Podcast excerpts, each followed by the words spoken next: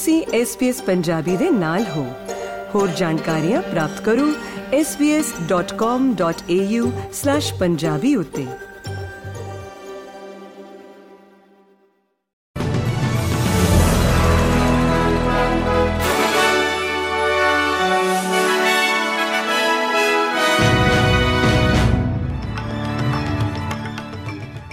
SBS Punjabi ਦੇ news room ਵਿੱਚ ਆਪ ਸਭ ਦਾ ਸਵਾਗਤ ਹੈ। ਆਓ ਨਜ਼ਰ ਮਾਰਦੇ ਹਾਂ ਅੱਜ ਦੀਆਂ ਮੁੱਖ ਖਬਰਾਂ ਦੇ ਉੱਤੇ। ਪ੍ਰੀਮੀਅਰ ਜਸਿੰਟਾ ਐਲਨ ਨੇ ਕਿਹਾ ਕਿ ਵਿਕਟੋਰੀਆ ਵਿੱਚ ਗ੍ਰੈਂਪੀਅਨਸ ਨੈਸ਼ਨਲ ਪਾਰਕ ਵਿੱਚ ਪੋਮੋਨਲ ਵਿੱਚ ਅੱਗ ਲੱਗਣ ਨਾਲ ਘੱਟੋ-ਘੱਟ 44 ਸੰਪਤੀਆਂ ਨਸ਼ਟ ਹੋ ਗਈਆਂ ਨੇ ਅਤੇ ਸ਼ੰਕਾ ਜਤਾਈ ਹੈ ਕਿ ਇਹ ਗਿਣਤੀ ਵੱਧ ਹੋ ਸਕਦੀ ਹੈ।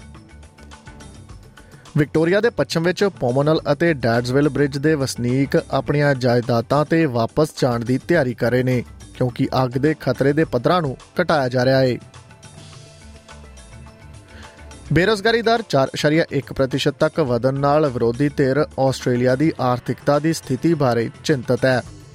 ਆਸਟ੍ਰੇਲੀਅਨ ਬਿਊਰੋ ਆਫ ਸਟੈਟਿਸਟਿਕਸ ਨੇ ਕੱਲ 15 ਫਰਵਰੀ ਨੂੰ ਤਾਜ਼ਾ ਬੇਰੋਜ਼ਗਾਰੀ ਅੰਕੜੇ ਜਾਰੀ ਕੀਤੇ ਸਨ ਅਤੇ 2 ਸਾਲਾਂ ਵਿੱਚ ਪਹਿਲੀ ਵਾਰ ਬੇਰੋਜ਼ਗਾਰੀ ਦੀ ਦਰ 4% ਤੋਂ ਉੱਪਰ ਦਸੀ ਹੈ। ਰਿਜ਼ਰਵ ਬੈਂਕ ਦਾ ਅਨੁਮਾਨ ਹੈ ਕਿ ਸਾਲ ਦੇ ਅੰਤ ਤੱਕ ਬੇਰੋਜ਼ਗਾਰੀ ਦੀ ਦਰ 4.4% ਤੱਕ ਪਹੁੰਚ ਸਕਦੀ ਹੈ।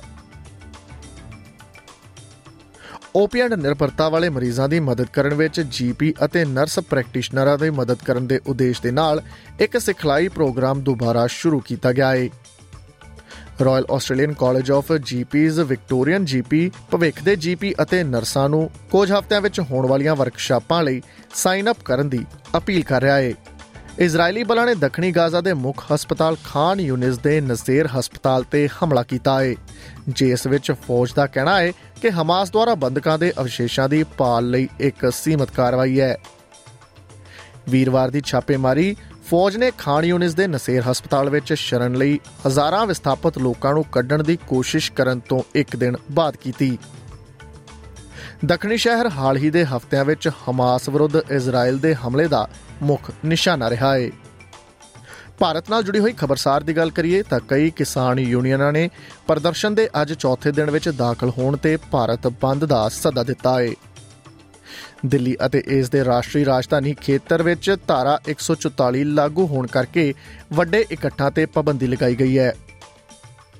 ਨੋਇਡਾ ਸਥਿਤ ਭਾਰਤੀ ਕਿਸਾਨ ਪਰਿਸ਼ਦ ਨੇ ਦੇਸ਼ ਵਿਆਪੀ ਹੜਤਾਲ ਨੂੰ ਸਮਰਥਨ ਦੇਣ ਦੇ ਨਾਲ ਕਿਸਾਨਾਂ ਨੇ ਅੰਦੋਲਨ ਨੂੰ ਤੇਜ਼ ਕਰਨ ਦੀ ਸੌਂ ਖਾਦੀ ਹੈ। ਪ੍ਰਦਰਸ਼ਨਕਾਰੀ ਕਿਸਾਨ ਯੂਨੀਅਨਾਂ ਦੇ ਨੇਤਾਵਾਂ ਅਤੇ ਤਿੰਨ ਕੇਂਦਰੀ ਮੰਤਰੀਆਂ ਵਿਚਕਾਰ ਵੀਰਵਾਰ ਨੂੰ 5 ਘੰਟੇ ਤੱਕ ਚੱਲੀ ਗੱਲਬਾਤ ਦਾ ਕੋਈ ਵੀ ਸਿੱਟਾ ਨਾ ਨਿਕਲਿਆ।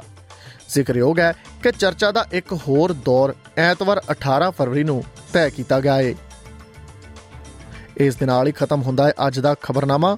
SBS ਪੰਜਾਬੀ ਤੋਂ ਮੈਂ ਹਾਂ ਭਾਰਸ ਨਾਗਪਾਲ ਕੀ ਤੁਸੀਂ ਇਸ ਤਰ੍ਹਾਂ ਦੀਆਂ ਹੋਰ ਪੇਸ਼ਕਾਰੀਆਂ ਸੁਣਨਾ ਪਸੰਦ ਕਰੋਗੇ? Apple Podcast, Google Podcast, Spotify ਜਾਂ ਜਿੱਥੋਂ ਵੀ ਤੁਸੀਂ ਆਪਣੇ ਪੋਡਕਾਸਟ ਸੁਣਦੇ ਹੋ।